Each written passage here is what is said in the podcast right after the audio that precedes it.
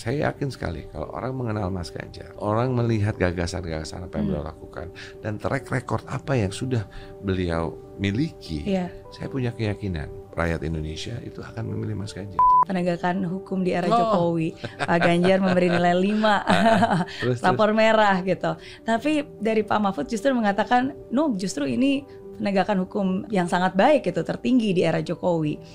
Menurut komentar Nggak Pak Arsyad, Emang gimana sih memilih seorang Pemimpin. pemimpin? Pertama, mesti dilihat personality. Yang kedua adalah nilai-nilai atau values. Yang ketiga adalah track record. Jadi kalau lihat leaders juga mesti lihat pastikan ini otentik nggak, asli Hmm. nggak, kan Hmm. gitu. Kalau pemimpinnya bisa berbolak-balik, berputar-putar, berubah karakter, hati-hati loh. mengenal Pak Jokowi udah lama dari sejak wali kota sampai sekarang, berbeda nggak dari yang Pak Jokowi dulu sama yang sekarang menurut Pak Arsyad? Bersyukur banget hari ini teman ngobrol saya adalah seorang pengusaha, mentor, tokoh terkemuka Waduh, waduh, masyarakat waduh, yang waduh, berpengaruh, waduh. Pak Arsyad Rashid. Wah, too much for me, but thank you so much. Appreciate. Satu kehormatan loh bisa di sini dengan Miss Mary. Aduh, Oh. you're so humble. No, no, I'm, Padahal kalau dilihat true. dari CV-nya, wow, so many things. Um, proses kehidupan aja. proses kehidupan uh, Proses menjadi kehidupan. komisaris dari begitu banyak perusahaan, um, juga di Indika Energi Yes. dan juga ketua Kadin. Oh, yes. Wow. Dan Cuman lagi cuti semuanya. lagi cuti semuanya karena ada satu ini. hal yang sudah diprioritaskan, satu hal yang penting ya. Sekarang menjadi ketua TPN Pak Ganjar Mahfud. Yes. Apa namanya? Ini juga suatu kehormatan buat saya jadi ketua TPN. Makanya waktu itu saya juga decide bahwa eh, saya nggak mau nanti di you know, ternodai nih masa organisasi saya Hmm. ya kan perusahaan. Jadi makanya I decided udahlah sebaiknya saya cuti supaya juga nggak ada konflik of interest. ya kan? Betul.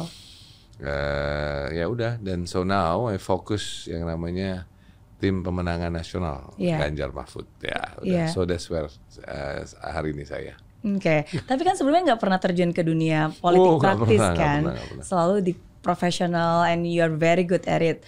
Eh, apa yang membuat Pak Arsyad yakin mau dan menerima Pertama tantangan saya itu? nggak pernah berpikir ini soalnya suatu apa pekerjaan politik, Hmm. tapi saya memikirkan ini adalah suatu pekerjaan untuk bangsa. Hmm. Karena kan yang kita hadapi ini adalah suatu waktu itu pemikirannya kan adalah proses demokrasi, pesta Hmm. demokrasi gitu kan. Yang jadi wah mau dong ikut serta nih dalam hal ini. Nah, kenapa berpikir gitu? Pertama gini, waktu itu saya ngeliat kilas balik 2019. Hmm. Eh, Alhamdulillah, but thank God Tuhan berkati, akhirnya keren, gitu Iya. kan? Akhirnya keren banget karena tadi kan Pak Jokowi ajak Pak Prabowo, akhirnya Betul. bersama, gitu kan? Tapi waktu itu saya berpikir, waduh, itu sudah melewati suatu proses Hmm. yang di mana kan banyak yang sakit hati, gitu kan? Aduh, jangan begitulah, gitu kan? Nah, pengennya waktu itu saya pikir, oh, nih kalau 2024 gimana ya?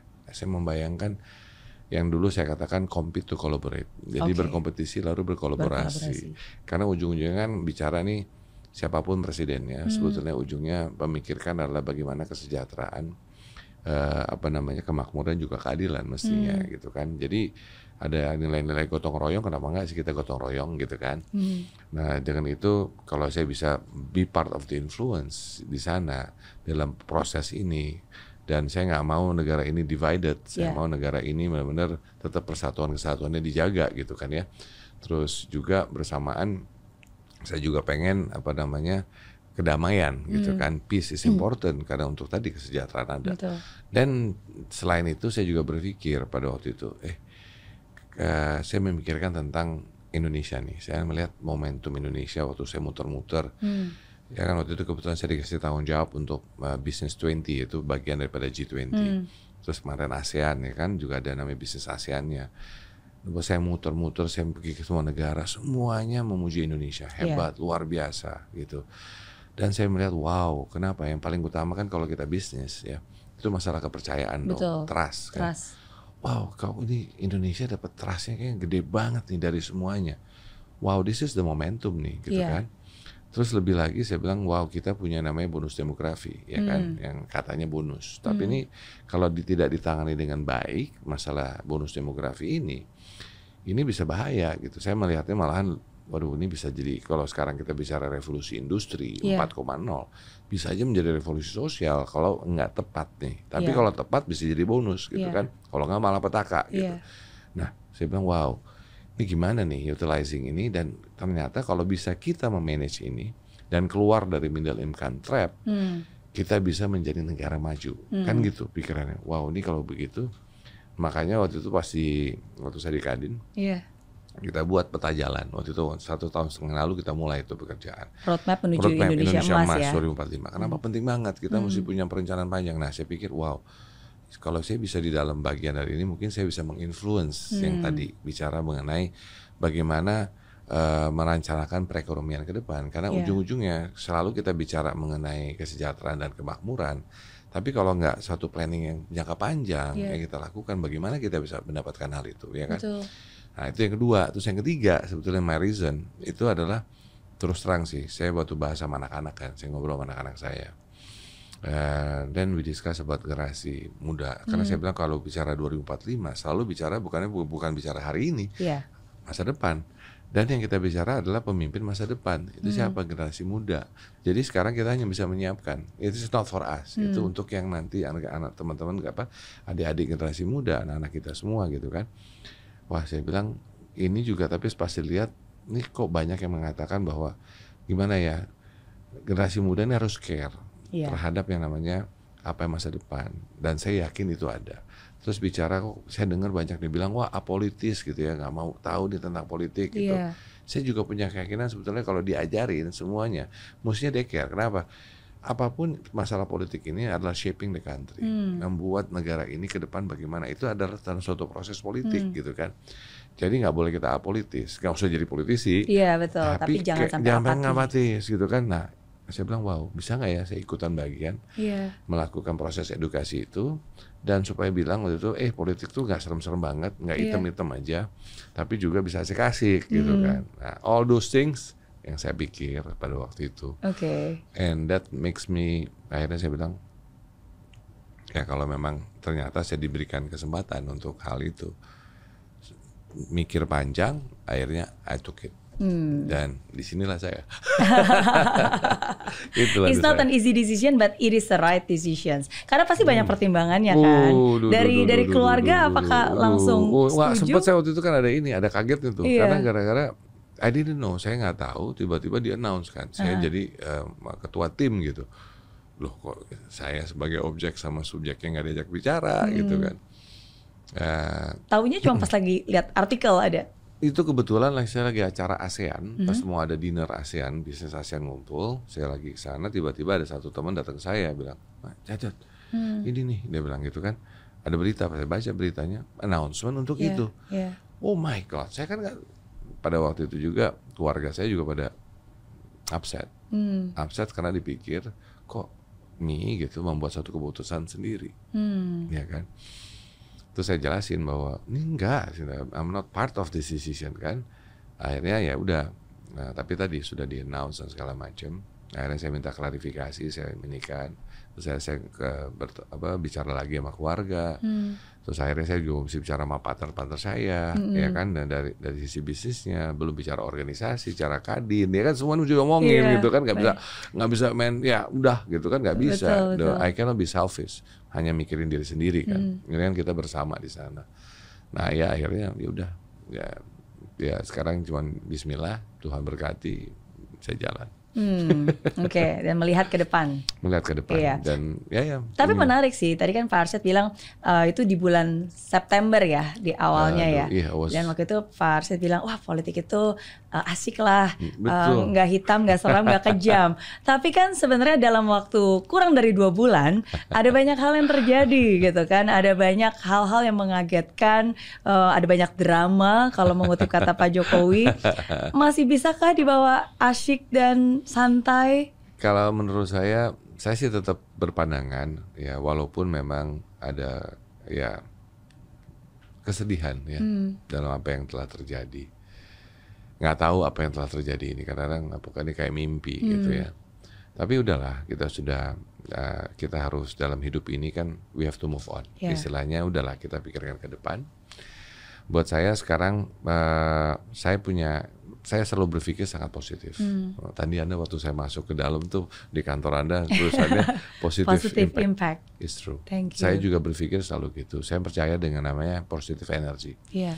Dan saya rasa kalau kita semua mengeluarkan energi yang positif, Hmm. akan hasilnya positif. Nah, jadi saya mau percaya bahwa bangsa ini, eh, rakyat dan semua dari generasi yang muda sampai yang seluruhnya yang ada di Indonesia itu punya pandangan yang sama, ingin suatu proses demokrasi yang ada itu berjalan dengan baik, semuanya pengen bahwa kedamaian itu terjadi karena semuanya ujung-ujungnya kita punya value yang namanya Bhinneka Tunggal Ika. Hmm. Perbedaan itu suatu hal yang harus kita hormati karena setiap orang mempunyai pasti perspektif sendiri-sendiri Iya. dan kita hormati hal tersebut.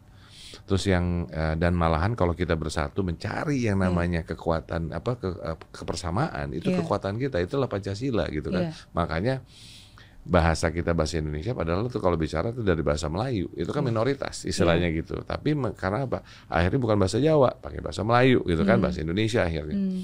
Nah, itu kan adalah menghargai tersebut gitu. Nah, jadi itu satu value. Yang value yang kedua gotong royong. Hmm.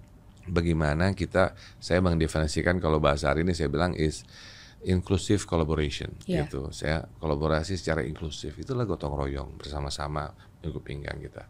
Nah, itu saya merasa dua value paling dikit ini ada di dalam kita bersama. Hmm. So uh, saya yang saya percaya adalah dengan masyarakat dengan bangsa Indonesia dan kita selalu bisa keluar dari apa pun kemelut yang betul, ada. Betul. Orang kadang-kadang bilang wah untung Indonesia itu untung, untung bukan untung saya bilang mungkin karena tadi karena hati kita itu sebetulnya bersatu. Iya. Kita punya yang tadi nilai-nilai yang kita miliki, Hmm. yang saya percaya nilai-nilai itulah yang membuat kita persatuan kesatuan kita kuat, membuat kita bisa melewati apa pun tantangan. Hmm. Nah sekarang anggaplah ini suatu proses ya lagi tadi bahwa demokrasi ini dan saya percaya eh, cuma bisa bicara Bismillah Tuhan berkati kita jalan ke depan kita pastikan bahwa bangsa ini masyarakat yang akan menang tuh rakyat Indonesia Iya. Itu yang paling utama Setuju, setuju. Optimis ya. Optimis Harus, itu bukan harus. hanya mengharapkan yang terbaik, tapi selalu bisa melihat yang baik apa pun keadaannya. yes Dan selalu memperjuangkan yang baik apa pun keadaannya. true Iya. Miss Mary Saya suka Pak Arsyad bilang care. I Hmm. think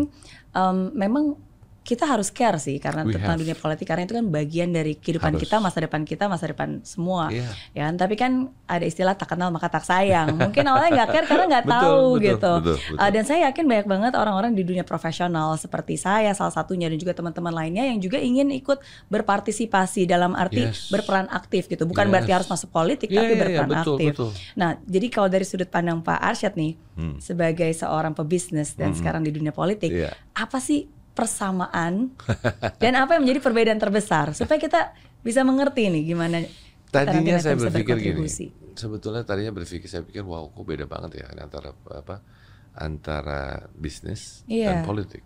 Sebetulnya semua tuh masalah manajemen. Cuman Oke. perbedaannya adalah outputnya, ya kan. Hmm.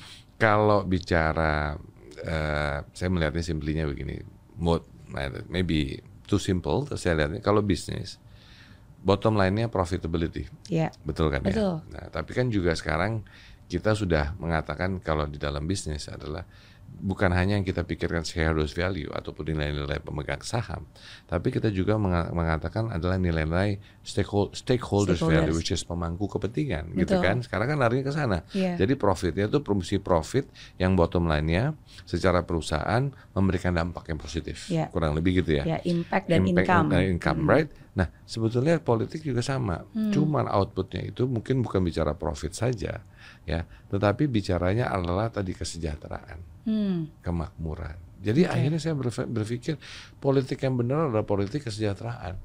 Politik yang memastikan bahwa rakyat itu sejahtera, Iya. makmur. Karena kalau nggak apa, ya kan? Kita nggak tidak mau ada kemiskinan. Kita ingin ada semua orang bisa makan, semua bisa bersekolah, bisa mempunyai ke- dan akhirnya keadilan, kan Hmm. gitu. Nah, jadi politik kesejahteraan, politik kemakmuran, politik keadilan. Hmm. Kalau tiga ini yang selalu kita katakan, ini adalah saya bilang mungkin that's the real politik yang harus kita pikirkan. Nah, Hmm. jadi dengan begitu how to manage it, ya kan gitu. Iya. Ternyata managing itu se- kalau boleh dibilang nggak nggak jauh-jauh banget sama perusahaan. Mirip ya? Mirip-mirip aja. Cuma outputnya beda tadi kan. Iya. Nah untuk itu kita ah, kalau di, di pemerintahan mungkin atau DPR dan itu apa membuat undang-undang, membuat kebijakan. Iya. Jadi membuat suatu kebijakan-kebijakan dan mendorongnya dengan fiskal yaitu dengan dengan apa eh, spending government spending untuk membantu me- me- me- me- memastikan bahwa program itu jalan yang punya dampak tersebut Iya. gitu kan ya. Berjalan. Nah jadi sekarang is about management. Jadi semuanya saya rasa yang kita butuhkan sekarang adalah gini. Kalau kita selalu bicara namanya corporate governance, Hmm. sekarang kita harus bicara political Hmm. governance. Ya. Hmm. Jadi kalau jadi jangan hanya di bisnis saja ada Iya. namanya corporate governance, tapi di pemerintahan mesti secara secara politik ada politik governance. Ya. Iya. Nah jadi supaya apa? Ke depannya ini politik kasih-kasih. Iya. Karena tadi yang saya katakan tadi kan. So dan ngelihat juga sekarang dengan saya mengalami proses ini sebetulnya it's like managing contoh ya. Misalnya gini, sekarang mempromosikan Mas Ganjar dan Prof Mahfud Iya. gitu kan.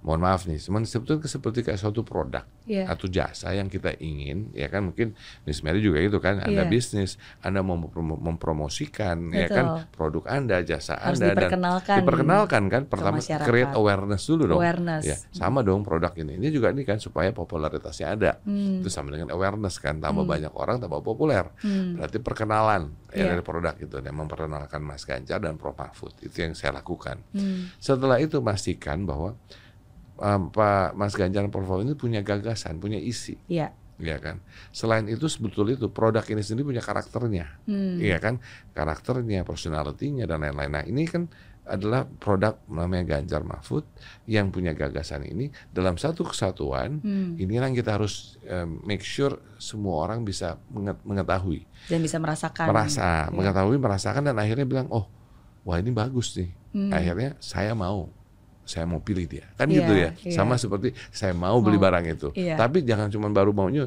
memastikan harus memilih, didorong juga, Iya. ayo milih. Harus gitu. masuk ke keranjang, Keranjang. check out. Nah, sama seperti kami itu kan barangnya Iya. mesti dibeli tuh gitu kan. Iya. Nah, jadi semestinya kalau dalam konteks itu kita berpikirnya sudah kan sama-sama juga kan. That's how you promote your product, Hmm. Betul. bicara bagaimana jasa, ya Betul. kan. And then you mesti buat business plan, Iya. buat strateginya. Sama juga kan, ini gimana strateginya? Iya. Iya kan? Betul. Nah, jadi ya di bisa sebetulnya saya merasanya bisa itu bisa menjadi bagian dan ternyata waktu saya bicara sama teman saya seorang doktor gitu ya Iya. dalam bidang politik, political science. Ternyata dia bilang sama saya, "Cat," dia bilang, "Do you know that yang lo omongin ini itu ada teorinya?" Dia bilang, "Oh, Oh, ya, iya? yang benar." Iya, sama, that's my question. Yang benar loh. Iya. Dia bilang, "Itu economic politics." Maksudnya gimana? Bahwa politik sekarang di manage secara ekonomi. Oh, Oke. gitu, kan Iya, gitu. Iya, iya. Ya tadi karena apa? Eh, coba caranya sekarang. Sekarang pakai iklan, Betul. ada promosi, ada ini kan sama ya seperti Betul, betul. Jadi ya itu yang mungkin ini kan. Cuman eh, perbedaannya tadi kan. Ini kita memimpi- eh, mencari pemimpin. Iya. Jadi Iya. bukan hanya sebuah produk atau sebuah jasa ya. Hmm. Dan ini kan lebih penting daripada itu. Kita Iya. bicara adalah eh, pemimpin bangsa ini yang kita pilih gitu. Iya. Jadi, nah ini yang juga tidak boleh salah gitu. Yang kadang-kadang nggak tahu su- suka ada pertanyaan nih, Miss Mary. Saya ditanya mana anak, eh Pak atau Pak atau Bang atau siapa, emang gimana sih memilih eh, seorang pemimpin? Pemimpin. Iya. Ya, I don't know, there's always a question di situ Iya, kan pertanyaan betul. itu. Terus saya bilang kalau saya, saya nggak pernah mau eh, karena setiap orang saya juga terapan anak juga. Karena gini ya dalam proses kehidupan saya percaya bahwa anak-anak saya, anak-anak saya, saya bilang eh yang anda harus belajar dalam hidup ini adalah membuat keputusan. Iya. Kenapa? Karena hidup ini penuh dengan keputusan. Keputusan. Karena karena orang dibilang nih garis tangan gitu kan. Saya bilang sebetulnya in my opinion, itulah setiap kali membuat keputusan kecil atau besar, your life change, kehidupan anda berubah. Iya. Totally agree. Jadi dang dong dang, nah itu hidup. Mungkin itu dibilang garis tangan, Betul. gitu kan? Itu kan full keputusan. Nah, waktu saya kecil, terus terang ayah sama ibu tuh mungkin itu yang saya karena bilang, oh mestinya diajarin kita bagaimana cara Mengambil keputusan. keputusan. Nah, ada saya yang saya lakukan terhadap anak-anak saya. Hmm. Saya bilang, anda dari kecil buat keputusan. Segala macam papa akan bilang nih, ya kita akan bilang ini ABC, guide them. Hmm. Tapi hari anda mesti buat keputusan. Jangan sampai tadi bilang, udah kayak dulu saya nih, ayah, ayah, ayah saya bilang, mesti insinyur. Kenapa? Kalau insinyur tetap dapat duit, dia bilang gajinya gede gitu kan. Nah, waktu anak-anak saya bilang, no, kamu mesti buat keputusan, terserah kamu, kamu mau apa. Tapi oke kamu pilihannya apa sih? Oh ada A B C pak. Oke A ini begini, B begini, C gini. Nah Oke. itu kan keputusan semua yang harus dibuat. Nah balik juga terhadap bangsa ini. Balik tadi bicara untuk memutuskan. Ini jangan sampai salah Iya. memutuskannya. Tapi harus ada harus ada keputusan akhirnya. Tapi Nah, apa aja nih indikasi nah, untuk bisa kalau- membuat kalau keputusan yang benar? Saya melihatnya ini, ini saya. Hmm. Saya melihatnya bahwa pertama mesti dilihat personality daripada pemimpinnya, Oke. ya. Yang kedua adalah nilai-nilai atau values, the Oke. belief that they have, ya, values dan nilai-nilai. Yang ketiga adalah track record. Hmm. Karena pus- pus- mesti dilihat track recordnya kayak gimana gitu, karena penting sekali, Iya. ya kan. Nah tiga hal inilah tiga kategori ini atau ini yang harus dijawab.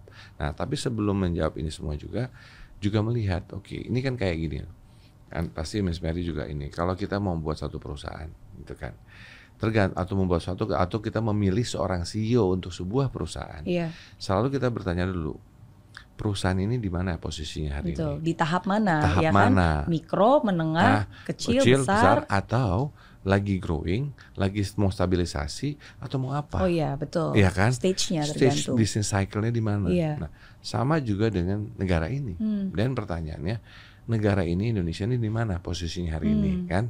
Nah, tadi kan awal saya sudah mengatakan mungkin sedikit. Pertama, Indonesia di mana? Pertama, keadaan dunia.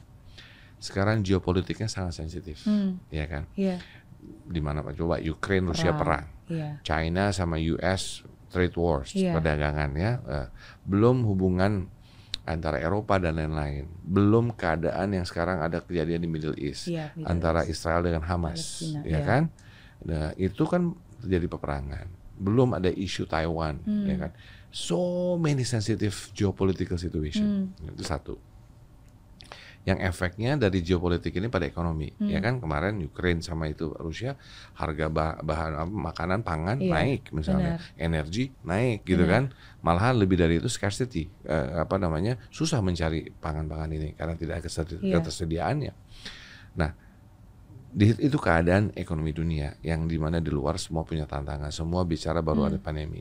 Indonesia Indonesia sendiri punya tantangan itu apa tadi yang saya katakan bonus demografi, Hmm. bagaimana kita keluar dari middle income trap supaya kita bisa menjadi negara maju dan Hmm. itu ada potensi untuk negara maju Hmm. karena kita punya ingredients-nya dan tadi saya katakan trust. Iya. Nah ini kan situasi kondisi yang ada tantangan ataupun opportunity Iya. yang dari Indonesia. Nah untuk itu oke sekarang pertanyaannya pemimpin seperti apa personality-nya, nilai-nilainya dan juga track record untuk bisa menangani hal ini. Kan Betul, gitu. betul. Gitu. Nah dan bertanya Menurut saya, Pak nah menurut Arsyad? saya saya udah memilih. Iya, udah milih duluan Pilihan soalnya. saya adalah Mas Ganjar dan Prof Mahfud. Kenapa? Iya.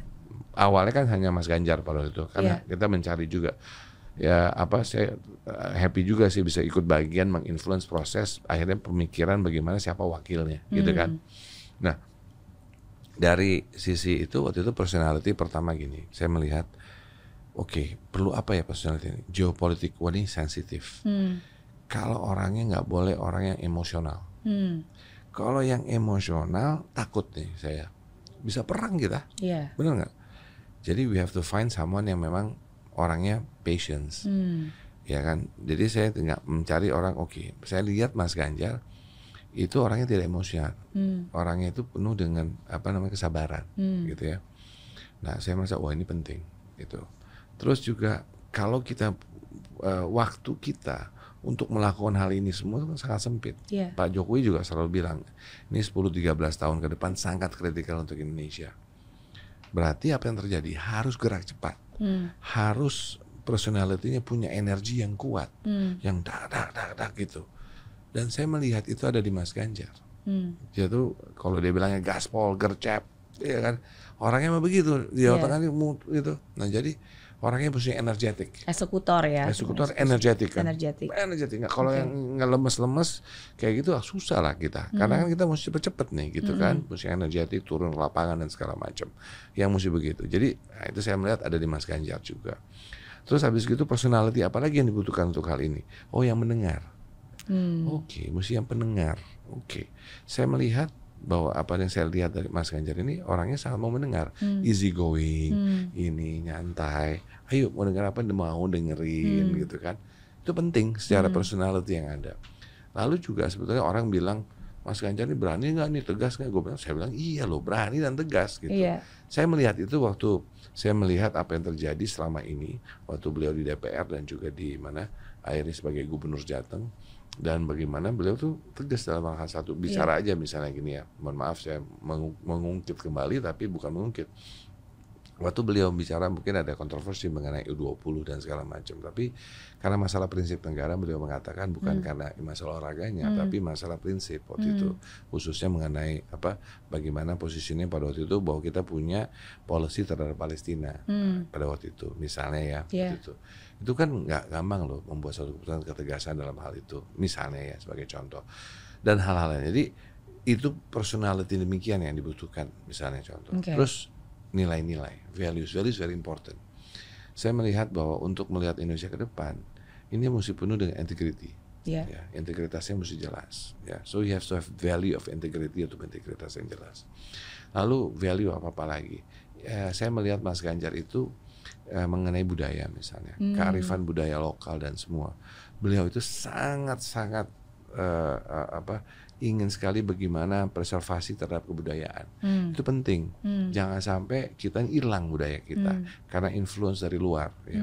Apalagi kalau ada influence influence yang mana ingin menginfluence suatu budaya dari luar yang dicampur dengan agama. Aduh nggak asik gitu kan. Iya. kayak gitu. Nah saya melihat Mas Ganjar ini datang dari eh, apa punya punya values itu mengenai Bhinneka Tunggal Ika Iya. values yang tadi dibilang pluralisme, maupun toleransi, beliau sangat-sangat concern terhadap hal itu semua. Iya.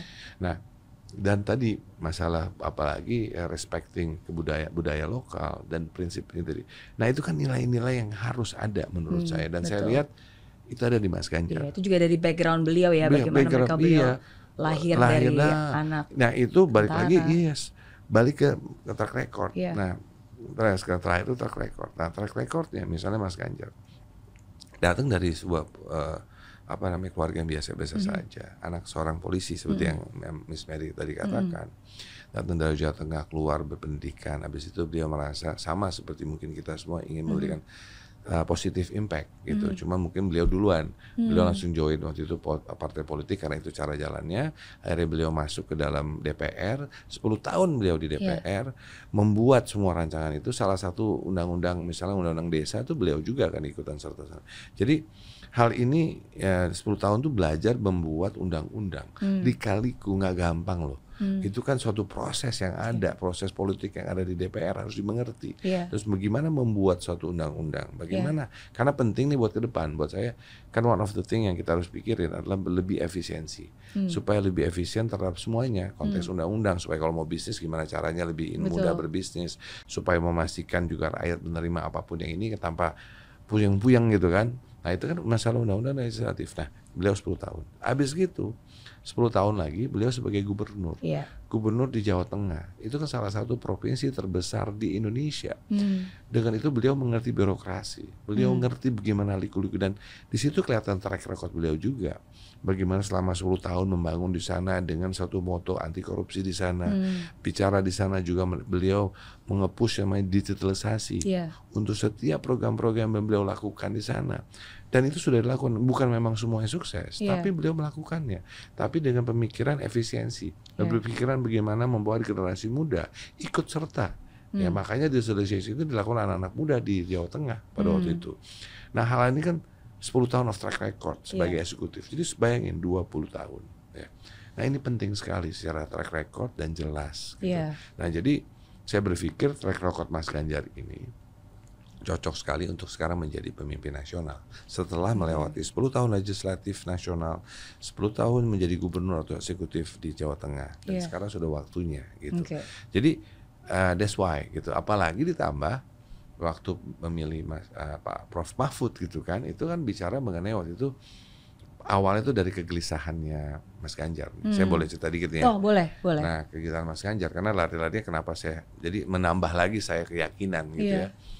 Itu waktu Mas Ganjar bilang eh, Bu Mega, ketua umum partai lainnya bersama Mas Ganjar akhirnya memilih Prof Mahfud Hmm. ya. Itu awal dari kegelisahan Mas Ganjar waktu itu bilang selalu ngobrol sama saya awal-awal tuh. Mas, apa sih Mas kegelisahan Mas gitu. Hmm. Beliau selalu bilang, aku tuh kan gini Cat, dia bilang, Mas Arsad, Pertama saya selalu worried, saya bilang dengan generasi muda.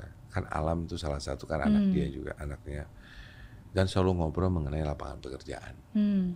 Nah ini kelihatannya generasi muda sangat terusik nih. Bagaimana nih lapangan Iya. pekerjaan ke depan? Karena banyak yang lulus kuliah, Kuliah, habis itu abis itu ngapain? pengangguran. Pengangguran, Ah. ngapain? Dan itu dia bilang bukan hanya di kota sampai ke desa. Dia Hmm. bilang, itu adalah suatu hal yang dulu pun waktu saya mulai-mulai "Eh, gimana nih nyari kerjaan, apalagi sekarang Hmm. dengan banyaknya populasi yang muda gitu kan, lapangan pekerjaan menjadi concern. Hmm.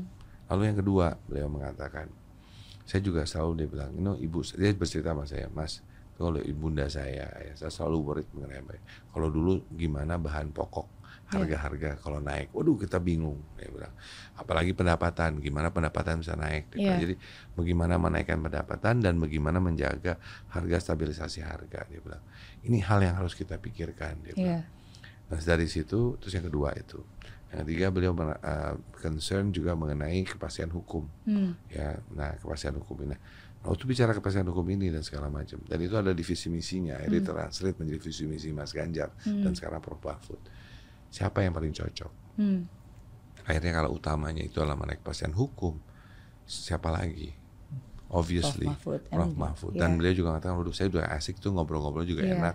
Karena kan di sini kita milih bukan hanya untuk menang, tapi untuk bagaimana menjadi partnership yang harus menang tuh rakyat Iya. untuk lima tahun ke depan. Nah akhirnya ah, pas Prof Mahfud dipilih, wow, saya merasa ini tambah lagi gitu kan. Iya. Ini a very good combination gitu kan. Betul. Nah, jadi dengan demikian, ya itulah akhirnya eh, karakter Pak Mahfud pun mendukung tadi secara personality. Bagaimana beliau itu orangnya tegas juga, Hmm. beliau orangnya berani, ya kan. Terus eh, kalau bicara energetic, he is very Hmm. energetic. Bicara values clear sekali bagaimana he fought untuk semua ini. Mungkin dia men-. Dan track recordnya track recordnya juga, jelas iya, bagaimana he konsisten. ya Mm-mm. kan terhadap masalah penegakan hukum Mm-mm. gitu kan. Ini kan penting sekali itu secara nilai-nilai yang dia beliau miliki Hmm. dan beliau juga datang dari background dari Nahdlatul Ulama dari yang di mana istilahnya kelompok eh, salah satu ormas terbesar di Indonesia Hmm. gitu kan beliau datang dari situ beliau juga pernah menjadi Menteri Pertahanan zaman Gus Iya. Dur Iya. ya kan jadi kalau beliau ini malah tiga-tiganya udah secara track record kan legislatif udah pernah di judicial pernah Iya. Eksekutif pernah gitu kan? Udah sekarang ada juga waktu itu menteri. Jadi dan itu juga membawa nilai-nilai Gus Dur. Iya. ya yang sangat pluralisme dan segala macam. Dan sangat bagaimana eh, eh, eh, apa, sebagai negara muslim terbesar tapi merespek terhadap minoritas dan lain-lain. Itu kan Iya. Gus Dur. Iya. gitu. Nah jadi cocok sekali kan ini Iya. gitu. Jadi dengan challenges tantangan dan opportunity yang ada di Indonesia dengan dua karakter dua personality dua nilai-nilai yang ada dua track record ini digabungkan Iya. saya bilang sih buat saya Hmm. luar biasa makanya eh, setelah memilih Mas Ganjar habis itu Pak Prof Mahfud di situ tambah mantap Iya. gitu jadi tapi ya saya menghargai pilihan semuanya ya kan adik-adik semua dan ya gini lah yang siapa pun yang ingin menjadi pemimpin bangsa ini pasti kan sudah melewati suatu proses Betul. gitu kan Betul. ya balik-baliknya tadi yang apa eh, teman-teman adik-adik semua bisa memilih yang mana Betul. yang terbaik cuman saya sudah memilih itu itu Betul. yang saya ini Betul, thank you, thank you udah bisa memberikan kita gambaran. Karena kadang-kadang di um, apa ya competition seperti ini uh, narasi itu penting dan untuk bisa mengedukasi sehingga orang bisa tahu dan melihat secara keseluruhan. Kayak tadi Pak Arsyad sudah menjelaskan, oh memang itu tiga poin penting sih harus tahu personalitinya seperti apa, um, nilai-nilai Nilai seperti seperti apa dan track record dan of course untuk bisa mengenal personality seseorang dan nilai-nilai dalam waktu dua bulan kan nggak mudah. Makanya salah satu yang paling Betul. penting track recordnya Track karena record. dari track record Betul. kita bisa melihat apakah Betul. personality dan nilai-nilai itu konsisten atau enggak betul gitu. betul. Nah, tapi ada beberapa narasi nih yang Nah, kadang-kadang monggo. suka diutarakan. Kata ada yang bilang, "Oh, kalau Pak Ganjar itu memang uh, populis, dia memang sangat rakyat, tapi kurang strategis untuk bisa uh, memimpin Indonesia apalagi di tengah-tengah geopolitical dan seperti ini." Um, itu satu. Mau dijawab dulu jawab singkat? langsung langsung jawab ya. ya. Iya, singkat. Nggak, nggak saya mungkin karena tadi waktunya yang sangat sempit. Hmm, Beliau ini kan selama ini adalah pemimpin di provinsi, hmm, Ba- baru beranjak menjadi pemimpin nasional. hmm, Mungkin kepada yang lain ya kandidat-kandidat lain mungkin orang sudah lebih, lebih banyak mengenal hmm. ya. Padahal kalau bisa mengenal Mas Ganjar, saya yakin sekali kalau orang mengenal Mas Ganjar, on, orang melihat gagasan-gagasan apa yang Hmm. beliau lakukan dan track record apa yang sudah beliau miliki, Iya. saya punya keyakinan, ya beliau eh, apa namanya rakyat Indonesia itu akan memilih Mas Ganjar. Saya punya- Kenapa tadi yang saya katakan, Hmm. beliau eh, punya karakter yang sangat strong. Beliau lakukan di apa namanya tadi dibilang secara strategi, beliau lakukan loh. Iya. Bagaimana melakukan itu di, di, di, di Jawa Tengah itu polisi terbesar. Ini kan tinggal mengawal sk- skalibilitas lebih lebih besar secara Hmm. nasional. Tapi eh, menurut saya beliau itu orangnya juga tegas. Iya. Beliau bayangin waktu di Jateng dia waktu itu Eh, kan adalah partai beliau kan. Iya. Nah partai beliau itu beliau bisa bukan karena selalu bersama loh dengan partainya. Kadang-kadang partainya punya pendapat A, beliau punya pendapat B. Iya. Yang beliau dengar adalah pendapatnya rakyat. Hmm. Dan waktu itu warga Jawa Tengah ini yang diperlukan dan ini yang terbaik untuk uh, masyarakat dan warga di sana. Beliau putuskan itu Hmm. dengan tegas. Akhirnya memang terjadi suatu perbedaan. Hmm. Tapi ya itulah, itulah yang namanya Bhinneka Tunggal Ika dan beliau uh, tidak tidak segan dan tidak dan berani untuk tadi berbeda. Iya. Yang penting buat beliau adalah ini untuk kepentingan rakyat. Nah, Ya. jadi saya rasa itu sudah memperlihatkan bagaimana secara rekod beliau dengan partainya itu tidak selalu bersama. Iya, iya. Setuju. Dan presiden kan nggak bekerja sendiri ya. Dia akan dikelilingi oleh orang-orang yang sangat pintar yang bisa me- Iya. memberikan roadmap Oh, dan plan strategis. ditambah lagi tadi, Betul. betul. kan? Ditambah lagi sebagai seorang uh, good manager, Iya. sebagai good ini. Tinggal sekarang kan kita nggak bicara soal pemimpinnya aja nanti. Iya. Selain itu timnya, betul. Timnya, Saya betul. Karena ini all about teamwork. Exactly. Yes, Iya. Tapi dibutuhkan pemimpin yang bisa mau mendengarkan Mengayomi, mendengarkan. dan bisa bijak untuk Betul. melihat strategi mana nih yang akan dan tidak boleh emosional. Dan tidak boleh emosional. Harus benar-benar eh, Iya. secara dengan tenang. Oke. Karena membuat keputusan itu ini keputusan negara loh untuk rakyat 280 juta manusia. Hmm, Nggak iya. gampang. Setuju, setuju. Satu narasi lagi yang sedang beredar nih yang kadang-kadang membuat orang bingung yaitu tentang uh, Pak Ganjar dan Pak Mahfud karena Hmm. baru-baru ini kan ditanya Hmm. um, bagaimana merate penegakan hukum di era Oh. Jokowi. Pak Ganjar memberi nilai 5. Terus, terus. rapor merah gitu. Tapi dari Pak Mahfud justru mengatakan, no, justru ini penegakan hukum um, yang sangat baik gitu, tertinggi di era Jokowi. Menurut komentar Nggak, Pak Arsyad itu gimana? sebetulnya waktu itu masalah konteks Hmm. kalau dilihat. Nah, kadang-kadang kan ya itu tadi sekarang ini kan zamannya apa pun diambil di quote aja begitu Hmm. tapi melihat tanpa melihat konteksnya. Hmm. Waktu pertanyaan Mas Ganjar diutarakan pada waktu itu tuh kalau nggak salah di di mana Jawa di Semarang ya kalau nggak salah Hmm. waktu itu pertanyaannya. Kurang lebih ditanyakan adalah bagaimana pertanyaannya atau gimana nih keadaannya segala macam. Mas Hmm. Ganjar mengatakan yang beliau utarakan itu adalah bahwa aduh selama ini sebelumnya beliau mengatakan baik ya Iya. kan. Tapi setelah waktu kejadian keputusan MK, MK. tersebut Hmm. waktu keputusan MK dan akhirnya eh, banyak hal lagi yang terjadi setelah itu di situ yang beli, beliau mengatakan wah yang tadi bicara misalnya angka 5 tadi Hmm. itu bukan mau menggambarkan angkanya tapi mengutarakan suatu eh, suara rakyat Hmm. yang yang sedih Hmm. bahwa kok yang tadinya bagus tiba-tiba anjlok Iya. kan bahasanya itu sebetulnya Betul. anjloknya kenapa unfortunately tadi ada suatu keputusan MK dan lain-lain yang terjadi pada waktu itu yang akhirnya membuat yang tadinya sangat bagus sekali kok jadi ini Iya. itu ilustrasi Iya. gitu nah sedangkan Prof Mahfud itu mendiskusikan apa yang ada Iya. ya itu mengatakan ini kalau bicara dari waktu sampai sekarang jadi dan selama ini Mas Ganjar pun selalu mengatakan di dalamku sudah baik Hmm. eh tapi ternyata kok ada ini terjadi Hmm. kalau begitu dia bilang anjlok dong Hmm. gitu gitu jadi bukannya ada perbedaan tapi Iya. dalam konteks berbeda dalam menjawab hal tersebut tetapi kalau kita mau ngomong fair tadi memang kita harus mengakui apa pun yang sudah lakukan sudah baik cuman bisa lebih baik lagi Iya. ya kan Iya. nah jadi ini yang harus kita lihat dan memang tadi ya eh, keputusan MK itu kan sebetulnya yang kita sayangkan menodai menodai eh, demokrasi kita Iya. jadi yang kita takutkan kok konstitusi bisa demikian saja sih Iya. dilakukan gitu kan ya. Ya tapi ya sudah mau gimana. Nah itu yang kadang-kadang kan gini kita tuh paling su- sulit ya itu menilai diri sendiri. Kita diri kita ya misalnya, kita ngeliatin orang, selalu kita bisa judge buat suatu judgment. Sama seperti negara. Kadang-kadang kita bisa ngomongin gampang tentang negara lain, tapi waktu kita bicara negara kita sendiri, itu kadang-kadang sulit untuk kita mengatakan. Iya. Nah, yang paling benar untuk supaya kita bisa menyiapkan diri kita adalah kita harus bicara tell the truth, Hmm. ya kan? Bicara apa adanya, apa yang terjadi sekarang di bangsa ini. Hmm. Kita harus bisa mengatakan apa sih yang terjadi, Hmm. ya. Nah, karena dengan begitu baru kita bisa menyadari. Hmm. Kalau kita menyadari, mengerti, menyadari, baru kita bilang oke, bagaimana memperbaikinya, Hmm. bagaimana bisa improvement dalam ini semua, kan gitu ya. Nah, Hmm. jadi yang paling sini saya rasa rakyat Indonesia yang bisa menilai.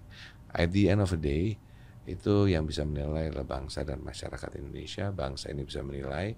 eh, saya yakin semua bisa melihat Iya. dan akhirnya ya Anda bisa tahu bagaimana eh, suara-suara daripada civil society Iya. eh, terhadap apa yang sedang terjadi sekarang gitu. tidak Gitu. mudah untuk menyuarakan kebenaran dan menyuarakan terus ya karena em, belakangan ini pun juga ada banyak beberapa pihak mencoba untuk bisa menyuarakan itu tujuannya mungkin baik untuk mengingatkan dan menyadarkan karena kan self awareness is important ya when people forget and do not have awareness anymore siapa pun kedudukannya di mana pun mereka berada baik itu di profesional di Yes. perusahaan di mana pun tetap aja gitu kan blind spot Em, tapi Hmm. dalam proses itu em, ini juga yang menarik ya, yang juga dibahas Pak Hasto selaku Hmm. dari PDIP sempat menyebutkan bahwa banyak tekanan-tekanan dari Hmm. kekuasaan Em, tapi at the same time dari Pak Ganjar bilang oh enggak saya enggak enggak enggak, enggak tahu tentang tekanan-tekanan dari Iya. kekuasaan seperti itu menurut Pak Arsyad gimana nih jadinya Mungkin kan ini, se, apa namanya yang paling ini adalah bahwa setiap orang mem- akan mem- melewati suatu proses dinamika kehidupan. Hmm, Nah, mungkin yang dialami kan bisa berbeda-beda, hmm, ya kan? Tapi, nah jadi memang bahwa eh, banyak banyak banyak yang kami dengar gitu. Ada dari beberapa orang yang memang eh, ternyata mengalami proses tadi, yang Iya. mungkin dikatakan oleh Mas Hasto tadi, gitu ya. Nah, tapi ada juga yang disuarakan, yang menyuarakan enggak nih nggak ada apa-apa gitu kan. Itu Iya. yang disuarakan oleh Mas Ganjar. Ganjar. Jadi bukan ini, tapi adalah mem- me- bahwa bukan beda pendapat Hmm. ya, tetapi bicara bagaimana mungkin yang dirasakan. Hmm, Dan itu dirasakan oleh banyak orang yang merasakan seperti Mas Hasto, banyak orang yang merasa- merasakan seperti Iya. Mas Ganjar. Tapi balik-balik lagi tadi saya bilang, yang paling tahu nanti hari rakyat iya. mana yang benar, mana yang apa yang terjadi gitu kan ya. Nah, jadi tapi tadi balik-balik lagi kita ini percaya bahwa bangsa ini eh, bang- bangsa Indonesia ini pintar. Iya. Bangsa Indonesia ini punya mata, punya pendengaran, ya kan, Iya. punya perasaan, Iya. punya semuanya. Iya. Dan eh, akhirnya bisa nantinya menilai sendiri apa sih yang sebenarnya ada Hmm. gitu. Tapi yang paling penting buat kita sekarang kemarilah kita fokus, fokus terhadap bahwa kita akan ada pesta namanya pesta demokrasi. Iya. Nah kita berharap bahwa kata-kata pesta demokrasi ini memang semestinya pesta. Iya. Nah tapi memang selama ini tadi kan sejak MK itu ada suatu kegelisahan Dan kesedihan. dan kesedihan. Makanya pakai bajunya hitam. sedih, kesedihan. Nah, tapi kesedihan ini stop kita di kesedihan ini bagaimana sekarang membawa suatu keberanian, Iya. keberanian untuk mengatakan bahwa kita harus bisa mempertahankan Iya. demokrasi kita. Jadi supaya juga adik-adik semua mengetahui gitu kadang-kadang memang aduh aku nggak tahu nih kan aku nggak belum lahir aku Hmm. masih satu tahun dua Hmm. tahun gitu tapi balik sama seperti rekor tadi sejarah itu harus kita ketahui Iya. dan banyak pada waktu itu yang istilahnya banyak yang meninggal ya banyak yang terluka lukanya itu bukan hanya luka terluka tapi luka hati luka dalam luka spirit dan semua dan banyak kejadian waktu itu di- terjadi di 98 Hmm. kita tidak mau balik ke 98 Hmm. kita tidak mau balik ke balik mundur lagi Iya. Nah, tapi yang juga harus dipertanyakan, kejadian itu apa yang terjadi sih? Di situ adalah the fight for democracy. Hmm. Di situlah bagaimana waktu itu ingin merubah rejim Orba Hmm. untuk melakukan proses transformasi ataupun demokrasi yang akhirnya kita alami selama ini. Akhirnya kita bisa punya pemilihan langsung, Hmm. kita bisa sulung berbicara dengan bebas, Iya. kita bisa melakukan apa pun, hak asasi manusia itu dijaga. Hal-hal tersebut adalah penting Iya. untuk negara seperti Indonesia kalau ingin negara ini maju, Iya. negara ini menjadi negara maju, ya. Dan ini penting sekali apalagi kalau saya kita mengatakan Indonesia untuk maju harus menjadi Indonesia unggul Iya. kan gitu. Nah, ini apa? Balik tadi. Demokrasi harus ada. Jangan kita mundur. Nah, Hmm. ini yang kita ajak supaya semua menyadari generasi muda menyadari bahwa bukan hanya apa yang terjadi di 98 tetapi yang lebih penting kenapa 98 terjadi Hmm. karena tadi the fight for demokrasi Hmm. ya kan ya jadi istilahnya kan kalau ada ada ini gini nih namanya pro demo- demokrasi Iya. globally ya kan kejadian di Thailand di mana semua pakai begini nih pro Iya. demokrasi nah itu adalah untuk mengingatkan bahwa eh kita harus hidup di dalam yang namanya memastikan hak asasi manusia itu penting sekali Hmm. ya kan dan memastikan bahwa demokrasi terjadi hak kita mau bicara apa mau bagaimana jangan ada rasa namanya ketakutan Iya. Gak boleh ada rasa ketakutan. Kalau ada rasa ketakutan, berarti something is wrong. Hmm. Berarti ada hal dari sisi demokrasi yang tidak berjalan, Iya. ya. Dan itu semua pasti yang merasai akan merasai. Nah, makanya tapi jangan rasa takut ini hari udah kita mundur, malah sebalik membuat suatu energi yang positif. Ya Hmm. pastikan enggak kok bangsa kita ini mau kita lebih maju, bangsa Hmm. ini mau demokrasi, bangsa ini tidak mau mundur, Iya. Demok- kita mau maju ke depan, ya kan? Iya. Berarti kan kita harus mem- mem- ini kan kepada ke depan. Iya. Nah, dengan itu saya merasa bahwa eh, penting sekali untuk generasi muda untuk bukan hanya memilih karena sesuatu gambar, sesuatu kelucuan, sesuatu apa namanya cute-cute dan lain-lain. Harus dinilai lebih dalam daripada itu loh. Hmm. Kenapa? Karena ini nggak main-main loh. Iya. Ini bukan bicara mengenai nonton anime, Iya. suatu karton. Ini bukan hanya milih idol sesaat adit gitu kan. sesaat. bukan Mm-mm. loh adik-adik dan saya yakin adik-adik Iya. yang dibilangin apatis kok enggak saya yakin kok adik-adik kita anak-anak kita semua ini generasi muda ini punya pikir punya bisa mata bisa mendengar dan tahu dan hati cuma hanya mungkin harus diberikan informasi Hmm. supaya tadi jangan sampai salah memilih Hmm. dan memastikan bahwa tadi bangsa ini harus maju ke depan jangan mundur Iya. maju ke depan Ya, walaupun bersedih, walaupun mungkin ada banyak kejadian-kejadian tadi, yang tadi kan kita bersedih dan sangat gelap. Tapi Betul. kesedihan ini harus kita putar kembali ya, menjadi suatu energi baru untuk Indonesia suatu energi yang memastikan malah mari ya, ya kan bersama-sama kita pastikan ini menjadi suatu pesta demokrasi suatu yang adil yang fair setuju. sama-sama kita pastikan yuk kita masuk nantinya 2014 gitu kan datang ke TPS kita Iya. datang ke sana kita tusuk kita nontonin kita liatin jangan sampai ada yang main-main gitu Iya, kan iya. hayo kita ini kan kenapa ini penting Iya. jangan sampai di ada kalau ada yang merasa diintimidasi dan segala macam pokoknya ada kalau ada rasa intimidasi rasa takut berarti demokrasinya nggak jalan nih Iya. ini harus kita koreksi Iya. jadi udah sekarang masanya untuk kita bukan lagi sedih Hmm, tapi mengeluarkan energi baru betul. untuk supaya bisa memberikan message kepada semua masyarakat. Ayo Yuk lakukan sesuatu. lakukan sesuatu Iya. untuk memastikan kita ini tadi demokrasi kita ada, negara kita menjadi negara luar biasa hebat dan negara maju. Dan tetap punya asa, Punya asa. Punya asa dan harapan. Yes, asa itu penting sekali dan saya selalu katakan my leadership itu saya bilang Iya. asa itu is always being authentic, Hmm, uh, being spiritual, and uh, being agile. Iya. Dan tiga hal ini tadi kalau saya mau melihat asa saya yang saya katakan ASA ini itu ada di Mas Ganjar Hmm, dan he is yang bisa memberikan bukan hanya harapan tapi suatu kenyataan. hmm, Itu that's how I believe ya. Iya. Saya nggak maksain teman-teman adik-adik semuanya tapi tolong lihat itu semua. Betul, betul. At least sudah jadi teman diskusi. Tapi setuju sih. Saya suka banget yang asanya Pak Arsyad tadi kan punya uh, authenticity is penting. Penting. Ya, authentic. Spirituality Yes. dan agility. Yes. Jadi kalau lihat leaders juga mesti lihat pastikan ini otentik nggak, asli nggak, kan gitu. Jangan yang pura-pura. Gitu. Iya. Jangan sampai melihat. Anda mesti lihat bagaimana dari dulu sampai hari ini. Kalau pemimpinnya bisa bolak-balik berputar-putar, berubah karakter, hati-hati loh. Hmm. Itu otentik nggak? Hmm. Otentik nggak? Hmm. So be sure kita cari pemimpin yang otentik. Ya, ya. Kalau sedikit bahas tentang Pak Arsyad boleh ya? Oh. Karena kan em, saya saya adalah orang yang amat sangat percaya namanya proses. Boleh bagian- minum oh boleh boleh boleh kita minum dulu ya kita minum. Ngopi dulu. Em, saya adalah orang yang sangat percaya bahwa proses itu membentuk kita.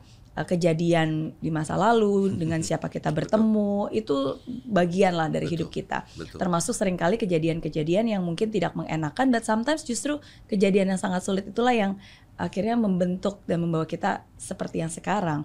Kalau dari Pak Arsyad sendiri nih, apa kejadian yang what is the most stressful experience or your lowest point? Ya, saya, saya sangat setuju tadi bicara authenticity, bicara eh, kehidupan. tadi kan saya bilang bahwa dalam kehidupan ini saya merasa bahwa keputusan itu menjadi eh, apa life itu is full of decision, Iya, penuh dengan keputusan-keputusan. Gitu. Dan itulah keputusan itu terjadi dalam proses kehidupan kita iya. dari mulai lahir yang dikatakan sampai hari ini. Dan itu yang membentuk saya. Saya setuju sekali. Hmm. Nah jadi waktu itu contoh, saya sudah di waktu itu eh, ibu sama ayah saya bilang anda harus sekolah di luar. Hmm. Waktu itu akhirnya ya alhamdulillah Tuhan berkati bahwa saya diberikan kesempatan bahwa bisa sekolah di Singapura pada waktu Iya. itu. Tapi umur umur baru 9 tahun, 10 tahun. Saya ditaruh di suatu keluarga ya kan yang nggak pernah saya kenal. Waktu itu kebetulan keluarga dari eh, apa eh, keluarga Arab waktu itu. Iya. Kenapa? Karena ibu ayah percaya eh anda mesti belajar ini agama nih, soal di sana supaya nanti jangan sampai lupa nilai-nilai Oke. itu gitu kan. Nah tapi itu a stranger, seorang yang nggak ngerti. Saya tinggal di, di ruangan satu tempat tidur. Di situ sampai saya di Singapura sampai SMP. Hmm. Tapi di situ membuat saya dalam proses itu adalah bingung, nangis pun enggak. Hmm. Tapi waktu pas pertama kali di sana saya masih ingat banget suasana yang saya dengar tuh suasana sepi gitu ya. Hmm. Saya di satu kamar di dalam eh, tempat tidur situ saya diam. Nanti oh ini ya gitu kan. Hmm. Nah tapi itu itu kan merubah, merubah saya juga, merubah akhirnya saya bilang ibu dan ayah selalu mengatakan ayo Acat, baru bisa sudah dewasa, dewasa, dewasa gitu selalu bilang waktu umur 19 Hmm. Padahal umur tahun. 9 10 tahun. Iya, karena pada itu lucunya waktu anak saya punya anak 9 tahun waktu itu anak saya umur 9 10 ada ibu saya kan. Saya manggilnya kan eh, Bunda, Ibu. Bunda. Tega ya. Ketawa tapi nggak kamu ya. Tapi I appreciate juga Iya. karena dari situ akhirnya saya bisa berdikari bersendiri. Iya. Akhirnya di setelah Singapura situ saya disuruh pindah lagi. Saya masuk asrama waktu itu saya dipindah masuk ke Amerika waktu itu kebetulan sekolah semi militer Hmm. di sana. Itu saya digembleng lagi di sana, tinggal di asrama, tinggal dengan dengan cara militer lah ya di sana. Itu di SMA-nya sampai itu. Nah, itu saja membuat proses kehidupan saya merasa saya itu who, who I am today. Hmm. Kenapa? Melewati proses itu. Hmm. Itu menurunkan saya. Terus mungkin juga waktu itu waktu saya keluar dari Indonesia waktu itu juga saya melihat selalu kan lebaran segala macam ya itu bertemu tapi yang yang datang bukan hanya eh, dari keluarga kami yang muslim tapi juga yang dari Kristen dari yang lain-lain saya Iya. lihat itu ya terus saya waktu pergi ke Singapura di situ saya lihat wow ada orang India ada orang eh, Chinese Iya. gitu kan di sana terus semuanya punya berbeda Melayu dan Melayu. lain-lain gitu kan nah itu membuat saya juga melihat akhirnya masalah mungkin itu yang menjadi juga buat saya all suku semua agama dan semua itu kita harus hormati dan ini Hmm. suatu wow itu suatu buat saya itu adalah namanya eh, kekayaan daripada dunia ini Iya, Gitu. diversity ya. diversity yang diciptakan oleh Tuhan Mm-mm. ah, yang Maha Esa gitu kan. Nah ini jadi eh, nah itu kayak hal itu juga di bahasa Amerika saya bertemu ngobrol macam-macam ada yang dari Spanish, ada yang dari orang hitam, ada Afrika, ada yang dari Arab, ada yang dari mana-mana gitu kan ya. Hmm. Wow gitu kan. Nah itu juga membangun mungkin diri saya. Nah jadi hal-hal tersebut yang bisa mungkin menjadi juga bagian dari apa yang kepribadian saya hari ini gitu Iya. kan.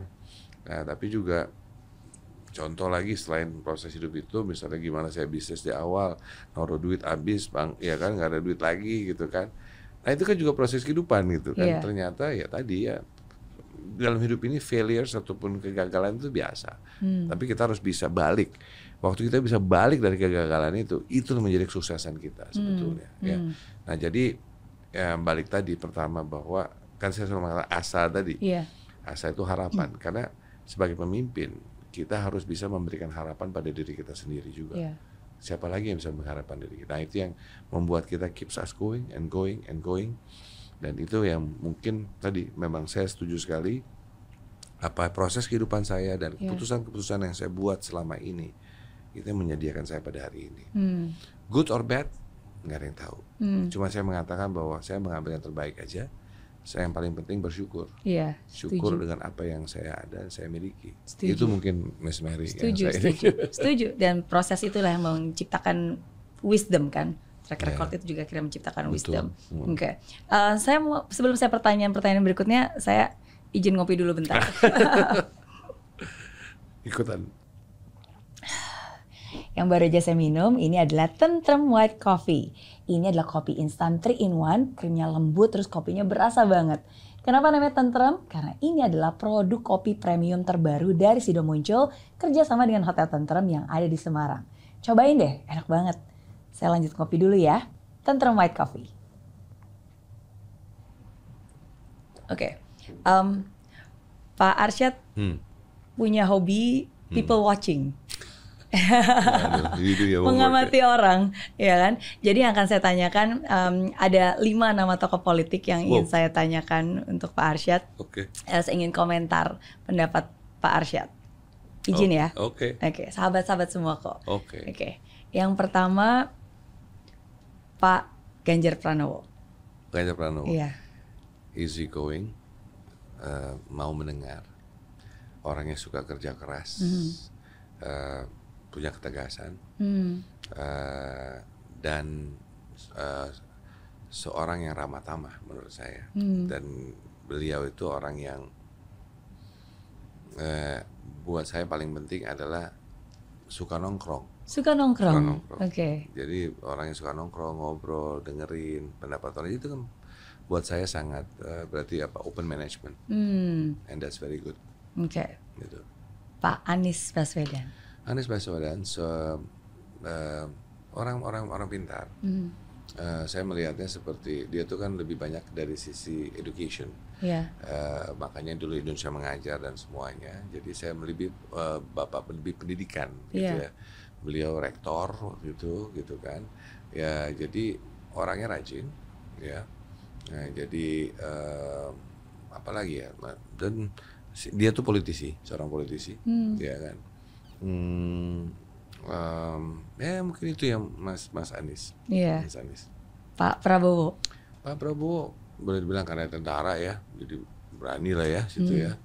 Eh, tapi di apa Pak eh, Pak Prabowo juga adalah seorang yang apa namanya karirnya tentara terus ya kan di sisi itu. Jadi beliau eh, bergerak dalam proses kehidupan ya. Hmm. Eh, apa namanya yang ingin menjadi tentara pemimpin gitu dari dulu kan terus gitu ya Pak Prabowo jadi hidup Pak Prabowo itu di tentara gitu Iya. kehidupannya jadi itulah kehidupan yang beliau eh, apa eh, ada gitu ya Nah, jadi hmm, terus em, apa namanya kalau bicara kalau saya bisa apa bicara orangnya orang pinter pinter Hmm. juga jadi kalau semuanya semua tadi tiga tiganya orang-orang pinter semua Orang gitu pintar. ya ya tadi akhirnya bertiga ini buat saya orang-orang hebat yang, Iya. yang sekarang sudah menjadi calon-calon gitu Setuju. Eh, tapi walaupun saya udah pilihan saya Udah pilih duluan. pilih duluan terus siapa Oke. lagi Yang keempat Pak Rosan Ruslani. Ha, Rosan orangnya asik Hmm. eh, apa namanya ob- obviously dia orang finance ya investment beliau juga beliau tuh ketua umum saya ya kan Iya. karena apa waktu saya masuk kadin eh, ketua umumnya terakhir itu ketua umumnya kan Rosan Iya. setelah Rosan baru saya kan Hmm. gitu jadi saya sama dia baik ya, kita saling berkomunikasi, berkomunikasi bisnis segala macam terus apa namanya kemarin dia jadi diplomat di Amerika Iya.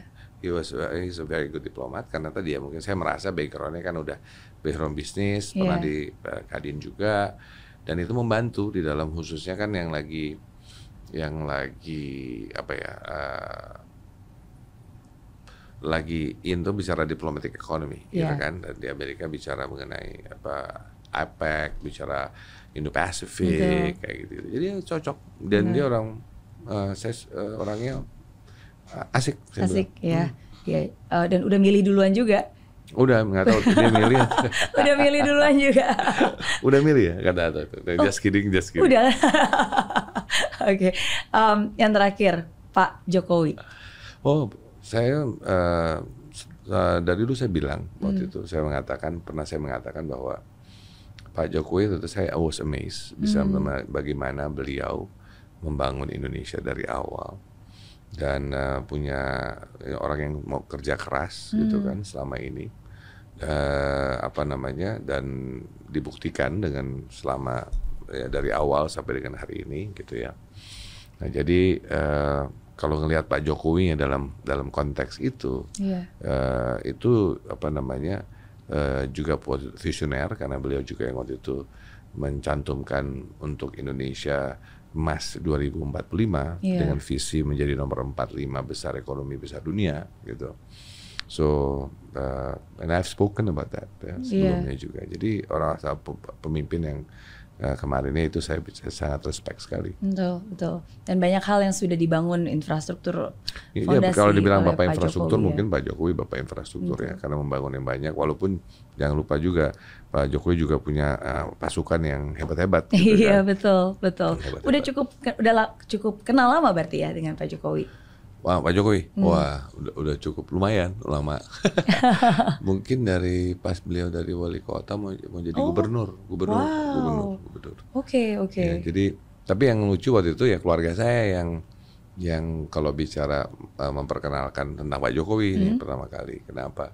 Karena dulu waktu pertama kali mau nusuk ya, terus terang waktu itu saya nggak tahu Pak Hmm. Jokowi awalnya. Terus uh, dan keluarga saya yang bilang, Pak, Pak ini apa namanya nih ada seorang hebat nih gini-gini Hmm. waktu itu. Terus dikasihlah YouTube saya apa yang beliau lakukan di Solo pada waktu itu. Hmm. When I was looking, wow, I was amazed gitu pada waktu itu. Gitu. Ya, itulah Iya. itu semua. Nah, tapi sekarang ya udah eh, apa namanya perlu ada yang bisa melanjutkan Betul. yang apa Pak Jokowi sudah lakukan dan apa yang harus bisa tadi yang Pak Jokowi sudah ada visinya menuju Indonesia emas dan untuk itu makanya saya melihat eh, Mas Ganjar dan Prof Mahfud ini bisa membawa the next apa namanya eh, eh, tantangan gitu ya. Dan membawa Indonesia tadi lima tahun ke depan ini menuju lebih mendekati Indonesia untuk menjadi Indonesia emas gitu. Dan untuk itu harus bisa menjadi bukan hanya Indonesia baik tetapi Indonesia yang unggul untuk supaya Indonesia bisa menjadi negara maju Iya. gitu jadi itu sih yang saya pikirkan Oke. Em, mengenal Pak Jokowi udah lama dari sejak wali kota sampai sekarang. Berbeda nggak dari yang Pak Jokowi dulu sama yang sekarang menurut Pak Arsyad? beda Mhm. saya nggak tahu apa yang ter apa namanya buat saya selama ini memori terakhir saya ketemu dengan Pak Jokowi itu waktu itu saya waktu memberi, eh, memberikan eh, apa namanya peta jalan ya kan setelah itu ya ketemu lagi ya tapi utamanya waktu itu terakhir tuh peta jalan nah sejak itu saya belum tahu eh, belum bertemu lagi ya kan Eh, jadi buat saya that was eh, itu yang waktu itu saya nggak pernah ngobrol lagi kan Iya. Ya, jadi waktu itu ngobrolan saya itu pada waktu itu. Nah jadi tapi tadi mungkin kita semua punya kita harus apa? Saya rasa beliau itu presiden kita. Iya. Jadi kita harus menghormati beliau sebagai seorang presiden. Iya. Nah namun tadi apa yang telah terjadi setelah sekarang ini yang ada perut kesedihan ini semua ya kita semua bisa melihat dan merasakan. Hmm. Nah, jadi yang paling penting sekarang ini aja deh. Pokoknya sudah saya bilang tadi kepedihan, kesedihan kita ini harus kita kumpulkan pada energi tadi kita. Yuk bersama-sama dengan masyarakat secara bersama-sama memastikan jalannya demokrasi Iya.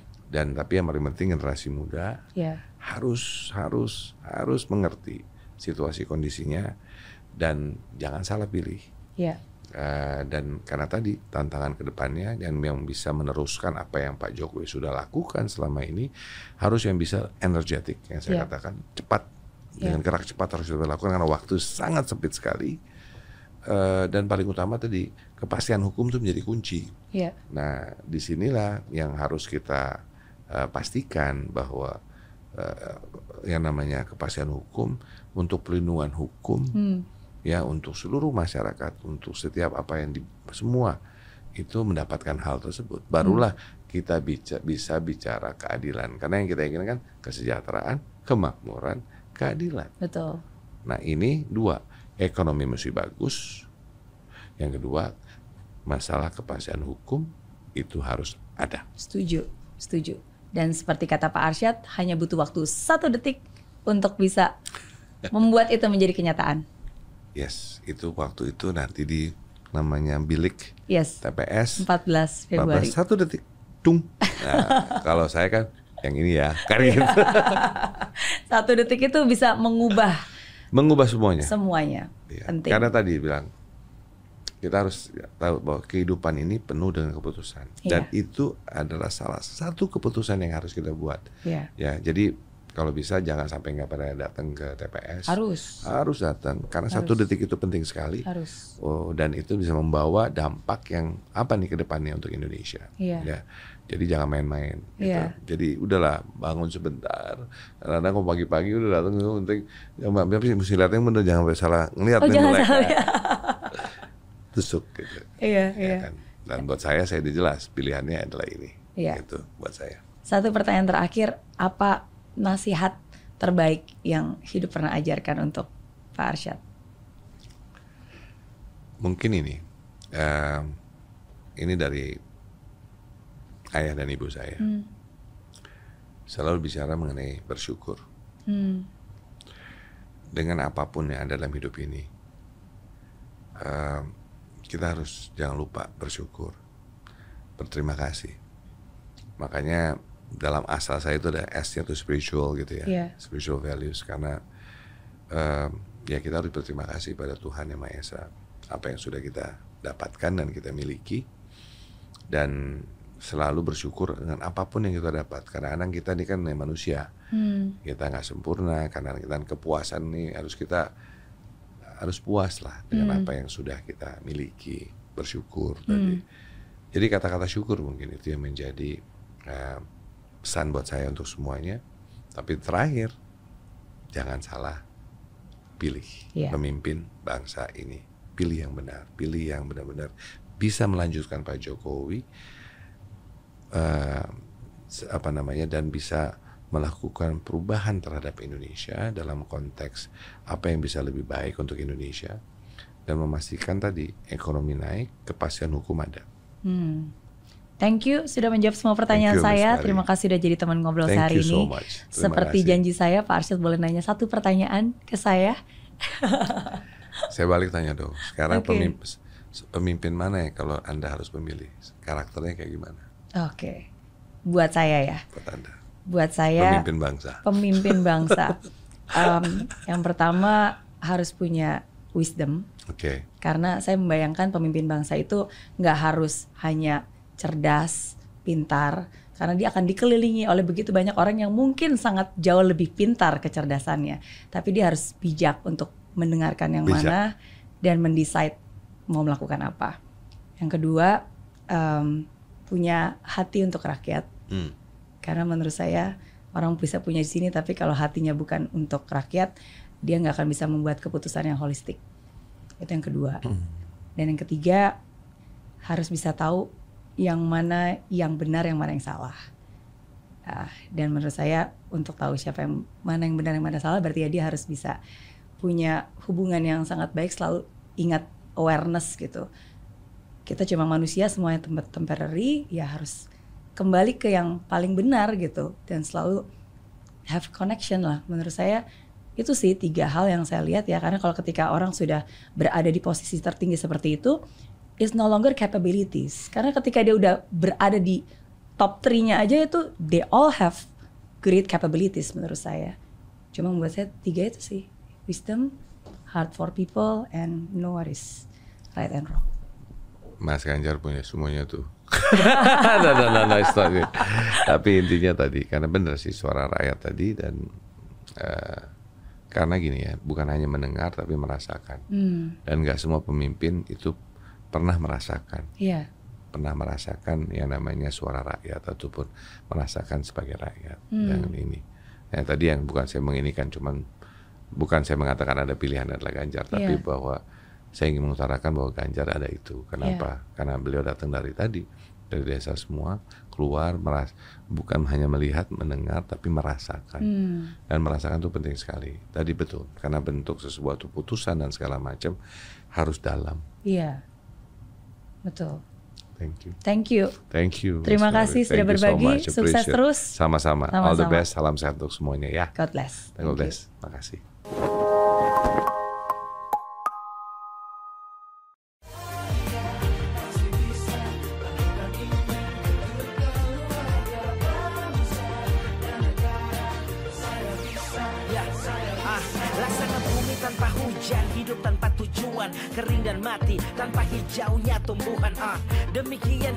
Mimpi tak kunjung terjadi.